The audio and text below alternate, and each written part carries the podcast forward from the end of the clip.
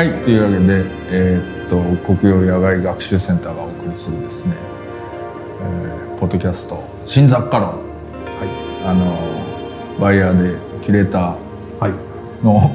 まあキュレーターで笑うのやめてください。キュレーターのなんでキュレーターって言ってんのかなっていう話がはいはい。後で出てくると思うんですけど、山田優さんと、はいあとあのちょっと1回目の後半はですね、えー、とコラージュアーティストのですね西舘智さんをお迎えして、まあ、ちょっと今やってらっしゃるね展示の話含めてちょっとお話聞けたらと思ってます。よろしくお願いします。よろしくお願いします。であの前半ねあの、山田優さんがもうちょっといろんなものに幻滅してですね そうですね。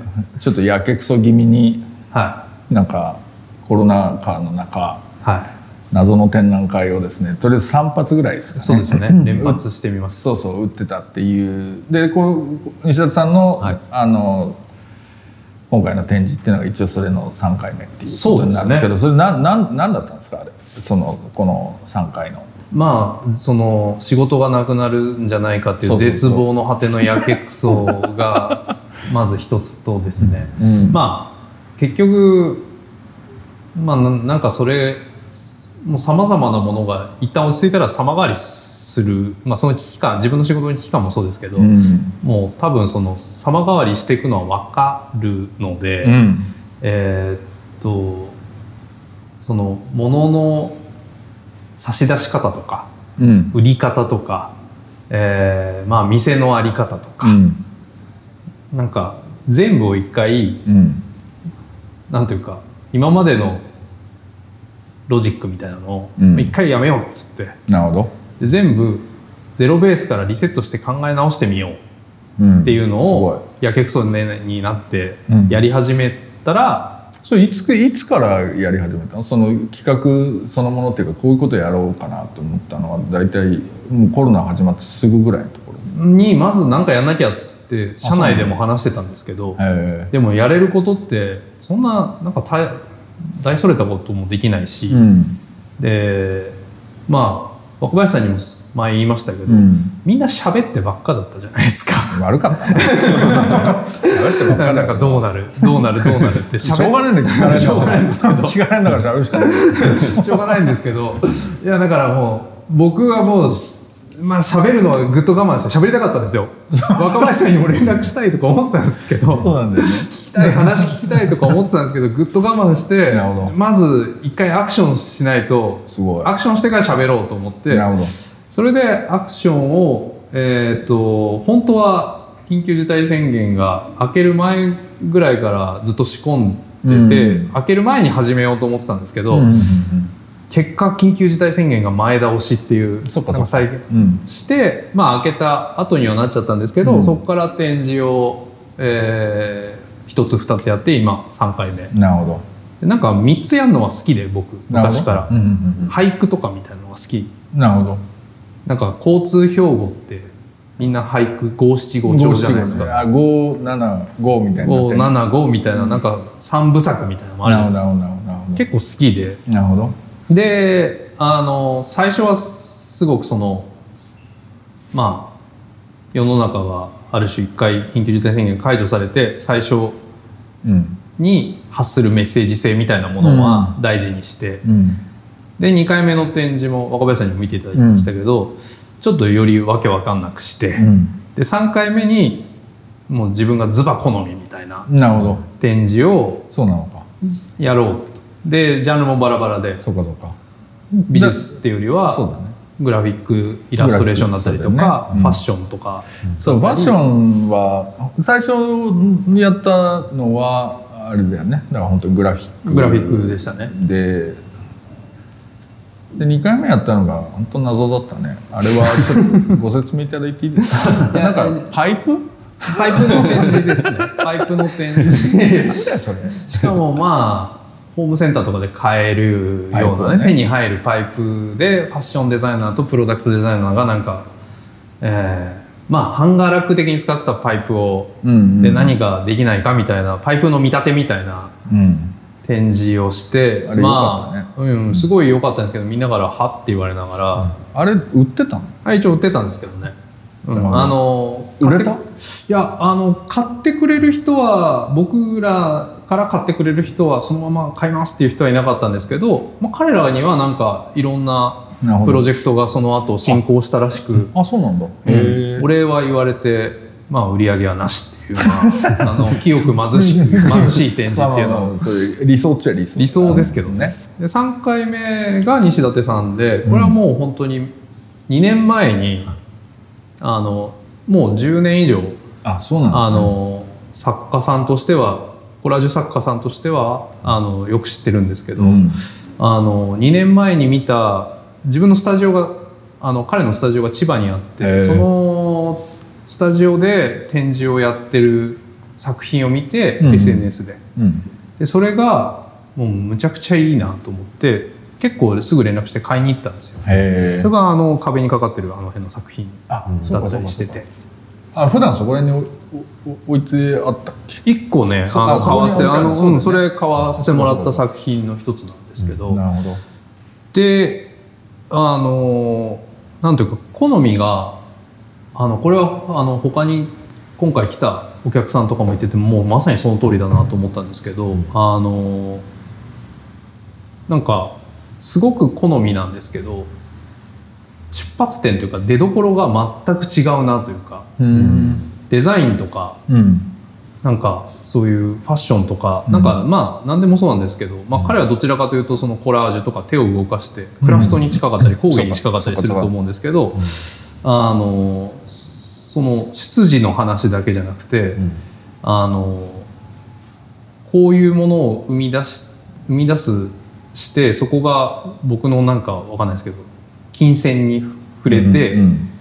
で欲しい大好きみたいな感じだったのが、ただなんかそこからまあ出発点がそもそも違うのに、うん。どっかで交差するっていうのが非常にうん。面白くて、なるほど。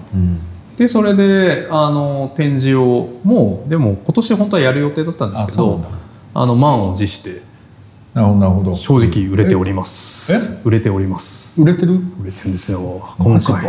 か3度目の正直。3度目の正直。で マジか。3度目の正直です。ごく売れておりまして、へえこれなんなんなんですか？あの基本的に はい。ちょっと雑な質問で大変恐縮なんですけど、これな、ななんなんですかね？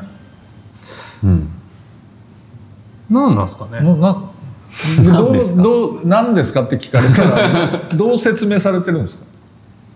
え何ですか？何ですかって聞かれないのか、別に。何ですかって聞かれるとはい。スカラスクラプチャーとかオブジェ？あそういう意味ですか？ということですか、ああそういうことですか？そういうこああそうですね。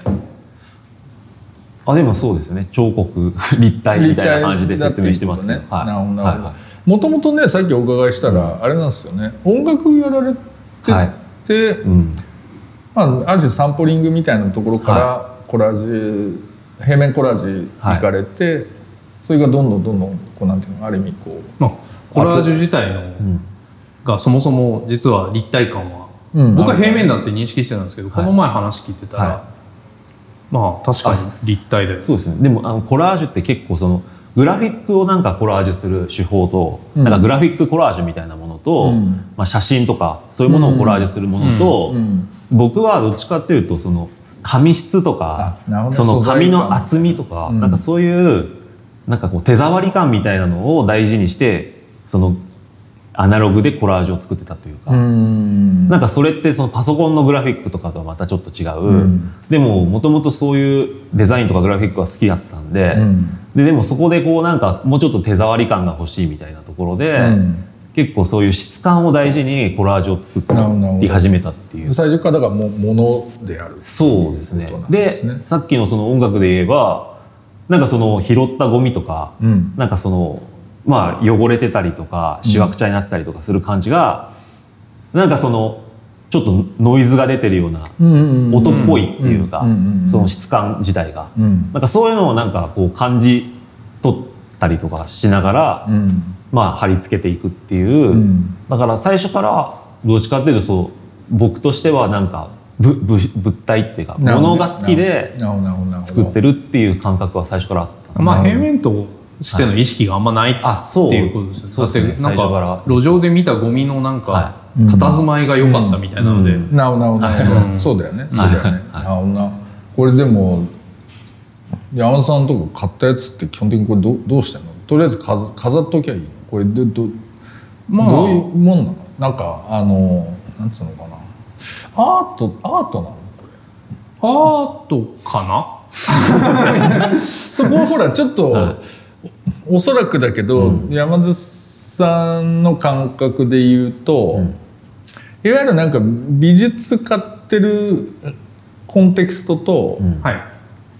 なんだろうな。もうちょっとその生活工芸っぽいものをはい買ってるはい。コンテクストと、まあ、あるいは例えば音楽って話から言うとさ、ちょっとアルバム買うみたいな話、あるいはシングル買ってみたみたいな。うん。のとかとなんかいろんなコンテクストがこう入ってるところの実はどれでもあってどれでもないっていう感じはするんだけど、うん。は山田さんっていうかお互いそれぞれいかがですか？僕での話で言うとやっぱりそもそもアートギャラリーではないと思ってるので、うんそうだよね。はいうん。もうあのー学習センター的なまあフリースペース 学習センター的な。フリースペースです。そうだよね。なので、うん。えっ、とあとは意識してやっぱりそのアート文脈うんのど真ん中みたいなことはあまりやらないようにして。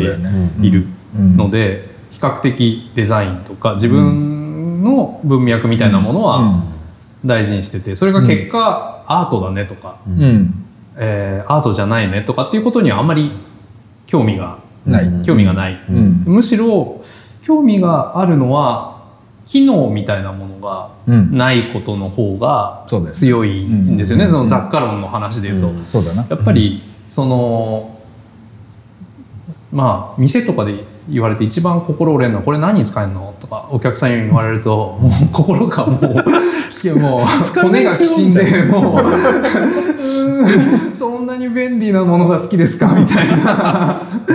まあわかるけどさみたいな。わかるけどやっぱりその機能性と機能性機能的な便利さが社会を良くするみたいな、うんうん生活を良くするみたいなことって、うんどこまで行ってもじゃあそれは。うん。うんなんというかもうキリがないというか、そうだね。うん、し限界があるしうん。まあしたらもうアップルストア行けばいいんじゃないですか みたいな話になんか究極なってくるんであのむしろそのものの効能じゃないですけど、何にも役に立たなくても置いといてはあいいなみたいな、そのあとまあ置かれた時の景色とか。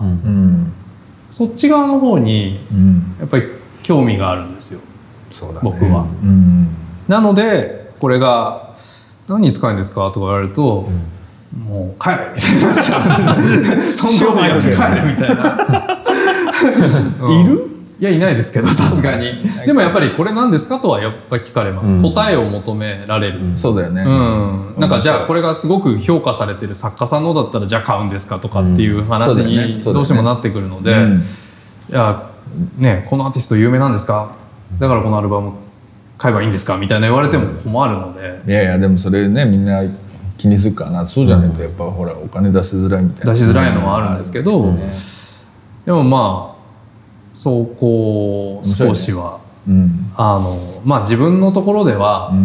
もう少しやっぱり日々そういうことばっかり言われるので。あと、ね、売り上げ売り上げって言われるんで、うんそうじゃないことからやって、うん。それがあ今回なんかすごい売れてたら、いや嬉しいねみたいな「よかったね嬉しいね」みたいなことのなるほど。まあそれが楽しいといううん。なるほどことで僕はやります。そうかどうですかそのさっきの例えばアート、デザインとかなんか。ああそうです。ねまあ僕がまずその、美大とか出てないっていう、まあ、経済学部出身なんで、は いあのまずそこのもう土台のベースが 抜けてるんですよね。なるほど、はい、でやっぱどっちかというとその音楽とかそういうカルチャーとかそういうストリートみたいな、うんそういうものからうん。やっぱ最初からインスパイアされたっていうか、まあ、そういうのに影響を受けてたりとかも強いからうん。あんそういうのでスタートしてないんですよねそもそも。うんうん。だからでも、えっと、5年前にちょうど美術館から声かけてもらって、へあの府中市美術館で展示をやったんですけど、へその時にやっぱその学芸員さんはその美美美術の文脈で僕の作品をこう、あの説明してくれるっていうか、なるほどなるほどなのでまあその時はモノ派みたいなあそっち だからそれはあのその時はそうでしたね。その時は結構その新しいモノ派の位置づけと流しては。れみたいな感じの。あそれはまあ別に言われて嫌な気もしないとは思うんですけど、は別にななんですか？いへえみたいな感じ。うんまあでも。微妙な感じなんですか？まあそこら辺は僕もちょっとさあの革新的なうん。気持ちはないんですけど、ん。あのどっちかっていうとその美術館の方と話しててやっぱその多分、えっと、コンセプトからこうみあの美術館の方って作品作るじゃないですか。うんで僕はどっちかというとその感覚というかもの自体の魅力みたいなところからスタートして後から言葉がついてきたりとか、うんそのコンセプトからスタートしてないんで、うん。やっぱ最終的に言葉にしきれないところが結構あるんですよね。そりゃそうですよね、はい、だからまあものにしてるっていうのもあるんですけど、うん。でそこを学芸員さんが言葉にして補っていくっていうのが、まあ多分その学芸員さんの仕事なんだろうなってその思って。僕自身はそのなのでどっちかというとものを作ることによってその学芸員さんに、えっと評価してもらうっていうのがでまあ多分その一般のお客さんに対してうん。どう説明したらこの作品がよく見えるかとかっていうので、価値をつけるのは多分その先の話だと思ったんそうでかそうか。そうか、でもだから今話を聞いてて、うんあの仕事始めた当初は、うん。コンセプトショップを作ってますとか言ってたんですけど、うんうん。途中から嫌になったんですよそれが。あれコンセプトショップ、あそれ何？イデの話？いやじゃなくて。あの独立してから独どういうお店を作るべきかみたいな時に、うん。やっぱ感覚で作ってた人たちがそれまであの売れてた時代って、立うん。まあ、何やってもまあなんか、まあ、イデーとかももちろんコンセプトあったのかもしれないですけど、うんむしろあのなんかある種感覚的にんノリで流れでもやっててでも美意識高くてうん。成立しちゃってるみたいなこととかが底上げ論で言うとちょっと無理なんですよそれって。分かるか分かんないか。みたいな話になってくるので。あなるほどなるほど。つまりあれだよね。そのなんつったらいいんだろうな。まあ物先行でかつそれをある種審美眼持ってる人間のエリートがいて、まあ、ヒエその人たちがそうだよね。でその人たちが俺が言ってんだから間違いねえぞっつって下に落としていくっていう風なそれでまあそのほらなんか雑誌とか読んでさこれが今いけてんだっつってみんなが騙されていくっていう。でそれがやっぱり続いてきたので、うん僕が店作ってる時はいやむしろそのいやコンセプトだよみたいな。先に選ぶものがどうこうの前にまずやることお店として何がど。どういうお店であるかが大事だよみたいな。そのまではやっぱ言語化しなくても、なんかかっこいいものがかっこいいっていう感じでそれでよかったっていうのがあったんですけど、そうじゃないと思ってコンセプトショップ。ショップとかやってたんですけど、うん。なんかある時にこれもなんか誰かと話してた時に、うんきあの聞いてもう愕然としたんですけど、うん。あのそもそもコンセプトってさみたいな。あのいいとか悪いとか分かんない、あのクライアントのお偉いさんとかに説明する時にうん。使う、仕方なく使う言葉じゃねって言われて、って思ってそれで突き刺さったんですよ。なるほど。その通りだ。と 思って。わからない。だからこれ何ですか？って聞く人に説明しなきゃいけないから言葉って、なるほど。そのそれ現代美術もコンセプトが大事って言ってますけどやっぱ結局そこってわからない人に対して説明しなきゃいけないから、仕方なく作ったはずだったのが、あのいつの間にか肥大化して、ん。それがなきゃ始まらないちなみにそのコンセプトショップはどういうコンセプトでらっしゃる？ちなみにですちなみにですけど。いやだからそうそれで言うとなんか頭でっかちだなと思って。そうなんだ。そうそれでなんか本当やめたくなって。なるほど。もう仕方ないから説明してんだよみたいな。だからそのすごく理解できて。あそうだね、でだからなんかほらあの俺だいぶ前に六本木ヒルズであの美術館でやったアンディ・ウォーホル展っていうのをはいはい。なんか見に行ったんですよ、はい。でほら一応アンディ・ウォーホルなんてさ情報も出回ってるしさ大体の作品もさな見たことあるわっていう感じじゃない、はなんだけどなんか現物にすげえでっかい白いキャンバスになんかこうバーッとなんかこうナイフで切り裂いてあるみたいなうん作品があってね。でそれがさその表面のテクスチャーみたいなこととかそういうのがめちゃくちゃいいわけ。あれ？と思って、いうん。だからほら基本的にアンディ・ウォーホルって画像の人だっていう風な認識あるじゃない、うんうんだから複製技術だみたいな話なんだけど、実はやっぱり物めちゃくちゃいいじゃんみたいなのがあってちょっとなんていうの？そこでもう一回実は店頭があるんだっていう風あなことを思ってでそこの部分っていうのはやっぱりなんていうのかな、ちょっと言葉からはいははい。常にはみ出していくんだよね。だからそうですね。やっぱりそのもで物としてのなんか強度みたいなことっていうのに対してものすごくやっぱり行き届いてんだなと思ってうんそれに結構俺感心しちゃったことがあったんだよな。やっぱりでもそう考えるとその、ね、画面じゃ伝わらないだから、うん。その EC では伝わらなかったり そのそうそうそうそう。オンライン展覧会では決して伝わらないことっていうのはやっぱり実際今回の展示とかも比較的そういう実験はいろいろ繰り返してるものの、うん。うん。EC で西舘君の作品がポコポコ売れてるよみたいななんかおかしなうん。ことは不思議ですよねあれ。あそっか EC で売れてんだいやいあのこっちでももちろん売れてるんですけど、はいはい。EC でも売ってて。なるほどな。なんか作品 EC で買うんだみたいああな、ね、はいはいはい。そうですね。思ったより。思ったよりね。そうですね。はい。うん。だからなんかそのテクスチャーみたいなこととか、うん。実際じゃあ空間の中に置いてのうん。見え方とか、うん。はい。そのサイズ感とかのサイズ感とかね。話そうだよね。うん。まあなんかいろいろあるんだけど、あのやっぱり解像度的に捉えきれないものがうん。絶対あるんですけど、それでも売れてる不思議さも含めてなるほどなるほど。ん。面白いな。面白いと思う。そう。でいやなんかねあの音楽の話で言うと、最近ほらバンドキャンプみたいな、はい。プラットフォームができるとさ、どんどん出すやつがいるわけ。その俺すごい好きな福島のはい。ノイズアーティストで斉藤浩二さんって人がいて、はい毎日なんかアップするんだよ。でそれ近くの海岸行ってフィールドレコーディング1時間みたいなのとかさ、うん。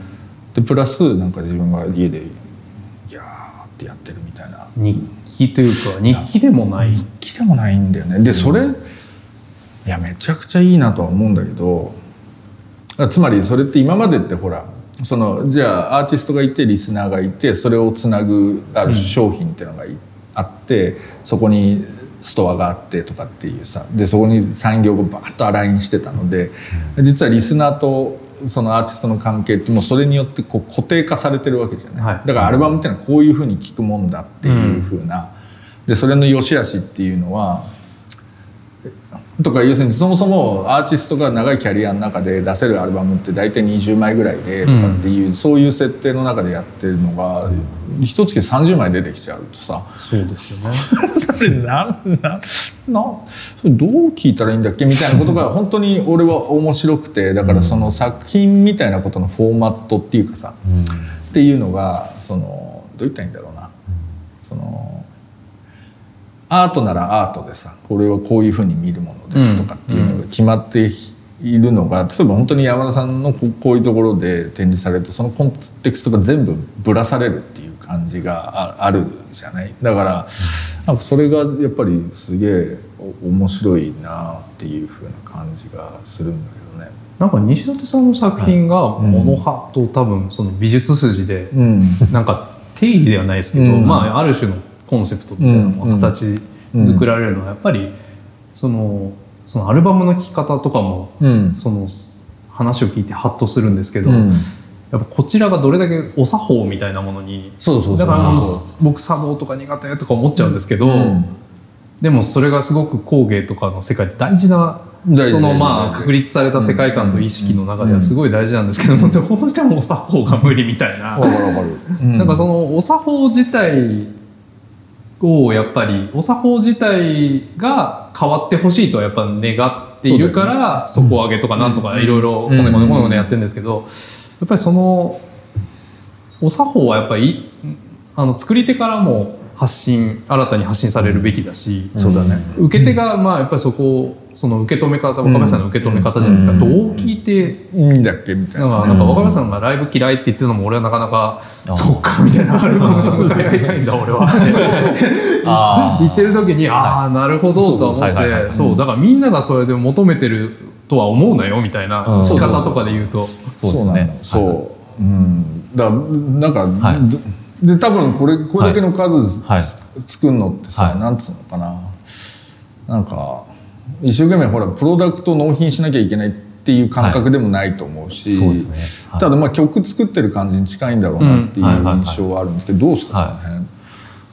ああどうなんですかね。でもうーん。あそのでもそのノイズのアーティストとかうん。は、あれなんですかね。そのまあでも僕自身もそのななんでこんなことやってんのかなって思いますけどね。自分自身で。なんで俺こんな徹夜とかして、ね。なんでこんな辛い思いしてなんかやってんのかなみたいな。辛いですかやっぱり？いや辛いっていうかもう大変は大変なんですよね。まあ大変は大変ですね。体力的にとか。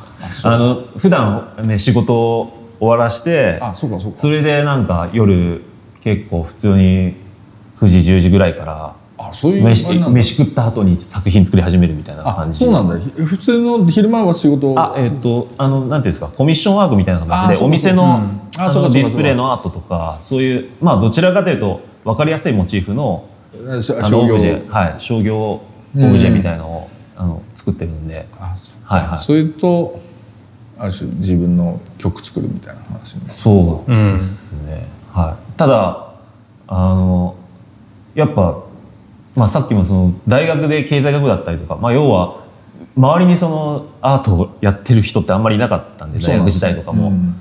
なので要はえっとひ一人でただやってただけっていうか、なんかそういう感じだったんですよね。なるほどでえっとまあだからだ誰になんか頼まれなくても結局多分、今もそれがここで展示とかやってなかったとしても多分何かしらは作ってたのかなとは思うんですよ。なるほど。それその いやなんはい。か常に何のためにこれやってんだっけっていうのってさ、はい。なんかその問いその問い返しのためにやってるみたいな感じもありますよね。で、はい。なんかなんか結論出たことあります？これ俺あのーはきっとこういうことのためにやってんだなとか。いや。まあでも一つ思ったのは、うん。結構その作ってるものがあると、うんやっぱコミュニケーションがなんかうあのできるっていうかなるほど。あのやっぱりさ、まあ、僕自身が最初やっぱそのこなんていうんですかねこここの感じなんでわかんないのかなみたいなのがずーっとあの 学生時代あったんですよ。なんかこの感じ分かってくんないかなみたいなのが。でもそれがものがあるとすぐ仲良くなれるみたいな。あそうなんかそういう感じはやっぱありましたね。なんかその外国に行った時にそのロンドンに行った時に、はいはいはいはい。あのやっぱ僕言葉とかあんま喋れないあの英語はあんま得意じゃなかったんで、うんうんうんあの要はすごい制限された言葉でコミュニケーションしなきゃいけないじゃないですか。それしんどいっすよね。でその時に、やっぱあのコラージュやってるんだっていうそのスケッチブックを見せるとすごい仲良くなってでそこからなんかじゃあお前面白いからちょっと画材屋連れてってなんかここの本屋面白いよとかそういうのをこういろんなとこ連れてってもらったりとかしてでなんかギャラリーも紹介してもらってなんかそこでちょっとグループ展参加したりとか、だから結局なんかあんま言葉必要ないんだなってその時にすごい思ったんですよ。なるほどな、はい。なるほどな。面白いな、面白いね。面白いです。やっぱなんかそのものを作るっていうことはそのさっきのコンセプト、言葉みたいなこととまた全然違う部分はい。で、はい。そのいや面白い。なんかずっと独り言みたいなその音楽とかもそうですけど、結局はその非言語的な話のコミュニケーションツールだとし仮に捉えたら、うん。なんか僕が今聞いてて思ったのはなんかどっかの集落の人が一人ものづくりをすることによって、これどうどうかなどうかなみたいな、なんかあの盆栽見てこれいいねとか言ってるじいちゃんたち仲いいじゃないですか、はい。いいとかなんとか言ってる感じの、なんか一個の対象に対して、なんかああでもないこうでもないとか言ってヨタ話をしてる感じとかが、これ音楽もそうだしあそう西舘君の作品もそうですけど。結構その言葉制限されると思考もシンプルになるんですよね。なんかその、要はなんか日本にいるとなんか変な概念みたいなの考えちゃったりとかするけどどの外国行ってそのロンドンとかで作品作ってで、えっと、言葉があんまりこう制限されてコミュニケーションしづらいみたいななった時にやっぱどんどん頭思考のもシンプルになっていくっていうかへなんでそうか。言葉があんまり介在しなくなってくる。はいはいはい。なんか余計なこと考えなくなるんですよね。えでその感じが今も多分作り続けてるところにちょっと残ってるっていうか。なんかその作品を要はこれに彫刻とかこうこれ向き合ってる時はすごい思考がシンプルになるっていうか自分の中で。うん。あなんかそういうところはやっぱあるかもしれないですね。あの出来上がったものって、はい。自分のものだっていう感覚あります？それとも自分とは切れてます？どうどうですか？え自分のものっていうのは？つまり、自分自身のなんかこう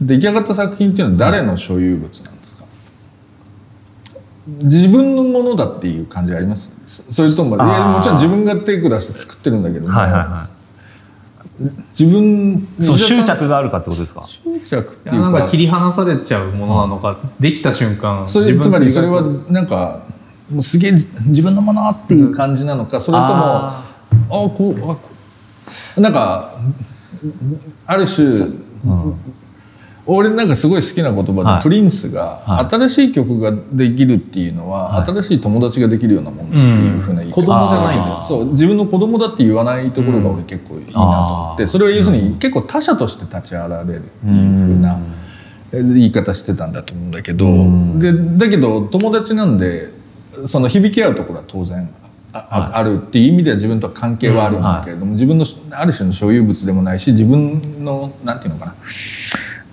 うん自分の持ち物ではないあー。なんかどどうですかその辺って？どなんかどういう感覚あります？いやどうなんですか？だなんかその感じと近いのか分かんないですけどでもなんか自分が作ったと思わないみたいな感じはありますね。あやっぱそあののなんかこうあこれ俺どうやって作ったんだっけ？みたいな感じ、なんかそういうのはありますね。なんかなるほどなるほど、はでその時に例えば要するにたでそこが例えばその観客というか見てくださる人との、やっぱ間に置かれるわけじゃないですか、あーだからはい。その時に例えば見た人がこう「これってこういうことですよね」とかって言ったとしても、はいはい。なんかそれはうんなんていうのかな「へえ」っていうぐらいにしか思わないっていう感じになるんですか？どうどうなんですか？それって。なんかその他他者がそれを自分はこういうふうに理解するみたいなことを、っていうのに対して。やっぱこうい展覧会で同じものをこうどんどん出して、うん。いろんな人の意見聞いたりとかすると、うん。なんか勝手にそれがなんかそういう作品になっていくっていうか、うん。そういう感じはありますね。なんかその自分がすごい客観的にどんどんなってってどっちかというとそっち側の人たちの意見の方が正しいような気がしてきちゃうみたいな。なんかだんだんこう ああなるほど。なみたいな感じで、えなんかそれでまあで、まあ、そこに自分の言葉を加えてなんかだんだんこう作品のこう流れがこうコンセプトがこうできてくるっていうか。なるほどな。はい。なるほど面白いね。だからそうやってちょっとは離れ離れていくいやつまり、作家っていうのは自分が作った作品について一番それをよく知ってる人間なのかどうかっていうのってあー。結構なんか重要な問題重要ですねな気がするんだけどそれってまあそれってさ自分のことは自分が一番よく知ってるっていう話ってさ半分ぐらいしかあ合ってない合ってないじゃない。うんだからなんかそその辺の話で言うとどうですかやっぱり自分の作品ってやっぱり自分が一番よく分かってるっていう自負ってあります？いやでも結局やっぱ自分がこういう性格だって思ってても人が言ってる性格の方が正しかったりするのと一緒じゃないですか。一緒だね、はい、なんかそんな感じがします。それはす素直に受け入れた方がいい。そうですね。本当はねなんだこの人生訓みたいな本当に。なるほど。なるほどいや面白いな。面白い。そっか。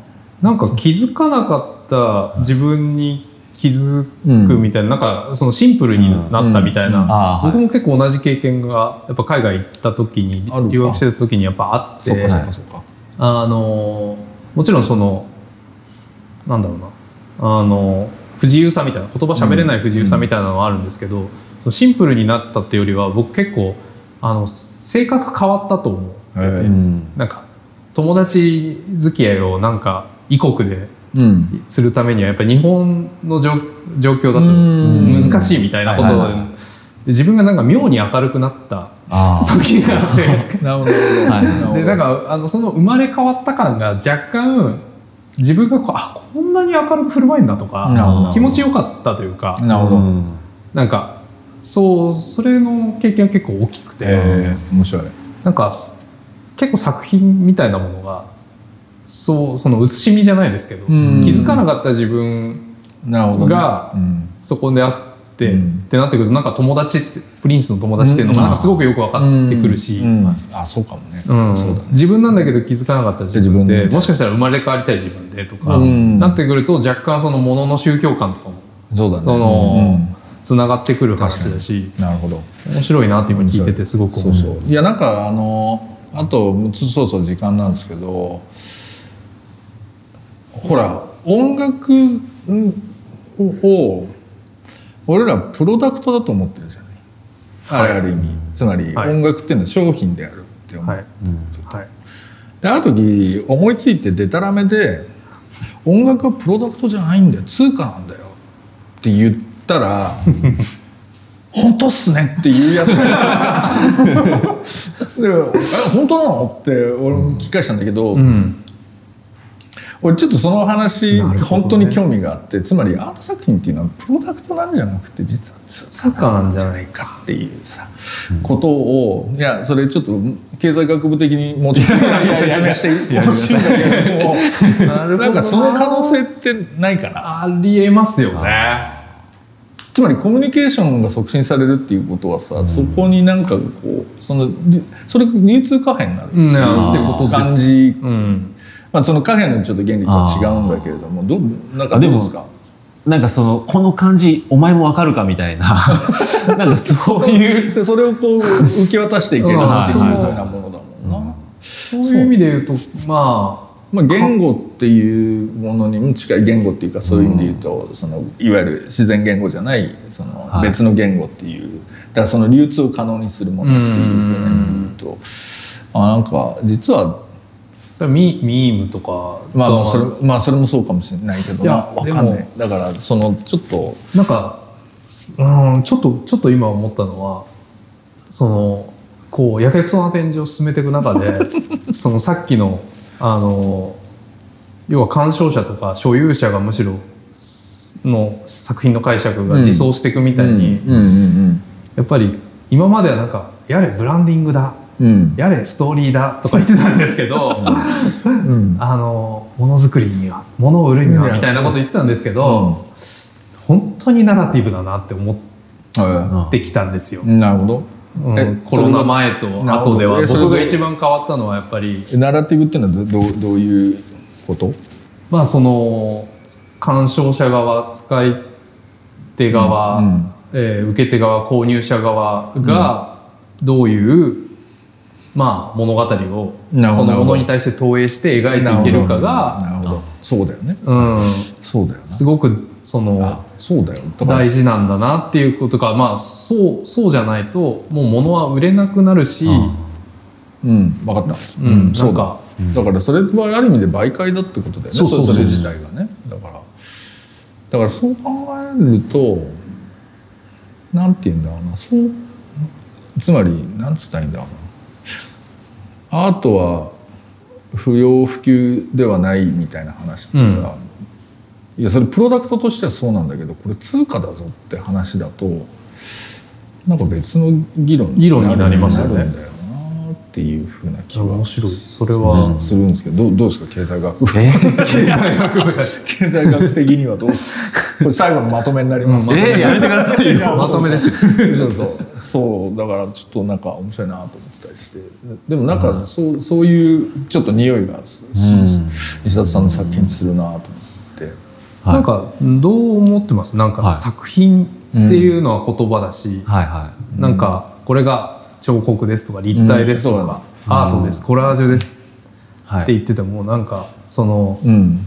そのなんか表現しきれないものがはなんか僕もあるとは思ってるんですけど、なんか西田さんの今回の作品とかを、はい。はいまあなんか別の言葉でなんかその生み出してきてる過程も含めて言うとその通貨って若林さん言いましたけど、はい。なんかどんな感じのものなのかなっていうのはいや、難しいですね。でもさっきねおっしゃったみたいに、その、はい。ほらお前わかんねえかなっていうそうそうそう それを毎回するものっていうのはいいですよね。だからそういう、嬉しいですよね。それがねお前わかるかみたいな。お前もだから、あれですよねなんか、わかるかなんか免許わかるか免許みたいなのをこう、そうそうそう発行みたいなね。うんはいわかるかってボールを投げ込んでるようなそうだよね。そうですね。あの、やっぱ、でも、僕、その美術館でやった時とかも、やっぱその美大の先生とかそういう人たちも見に来たりとかするんですよね。で、やっぱお前のやってることよくわかんないって言われたりとか結構したんですよ。だから、でも、なんか、あある時、やっぱ僕自身も、なんかやっぱそういうの勉強しなきゃいけないかなと思って、しちょっとした時もあったんですよね。で、なんかそういう、まあそういう、なるほどなって、その美術の歴史があって、こういう文脈があってっていう、まあそういうことをあの人は言ってたんだなとかっていうのをちょっとは理解したりとか。えでもやっぱそういうことを考え始めると、どんどんなんかその頭がそっちにこうがんじがらめになっていくっていう確か。だから、なんかそういうことよりも、なんかもう恥かいてもいいから俺の好きなものを出すしかないなっていううんところになんか開き直ったっていうか、なるほどね。だから、まあこれ全部多分自分の感覚さらけ出してるっていうことだと思うんで、うん。なんかたまたまいい、よく思ってくれる人がいれたらすごい嬉しいし、うんでも多分これはみんなにとってかっこいいものでないかもしれないから、多分そこで批判されることもあるだろうし、なるほど。だから、うん、なんかそ、そこはなんか結構、だ、でもなんかその結構恥かいていけると、あの、私生活も楽じゃないですか。じゃないですか。まあそうね。なんか、味覚の慣れるのって大事だよね。はいそう、なんか、あの、結構、芸能人とかも絶対大変じゃないですか。いやなんか追い込まれるじゃないですか。あれじゃないですか、僕聞いてて思ったのは、やっぱなんかこういう作品とか買うのって、僕もたまに言ってるんですけど、なんか投票に近いと思って。てなるほど。だからこの人選挙に まあろくでもない選挙も最近ありましたけど、この人だからなるほど。この作品を通して選挙に出てるようなもんで、なるほど。これにあの投票してもらえますか？って言ってるような感じなのかなってなんか、なるほど。なるほどね。うん、なんかこう、なんだろうな、不思議なもんだね。でもそこで何がかけられてるのかっていうのはよくわからんっていうのが、いいよね。いや、なんかね、はい面白い、面白い。僕はね、結構ね、はいはいあの、音楽やられてるって聞いて、はいあ、うん、分かった。分かったっていうか、あの、割と腑に落ちた感じはすごいありありますね。いや僕はちなみにそこの正面にある作品も結構好きです。あーありがとうございます。はいありがとうございますっていうことで。じゃあぜひご購入を検討検討させていただきます。すみません、ちょっと長くなりました。あ、西田さんどうもありがとうございました。はいありがとうございましたありがとうございましたありがとうございます。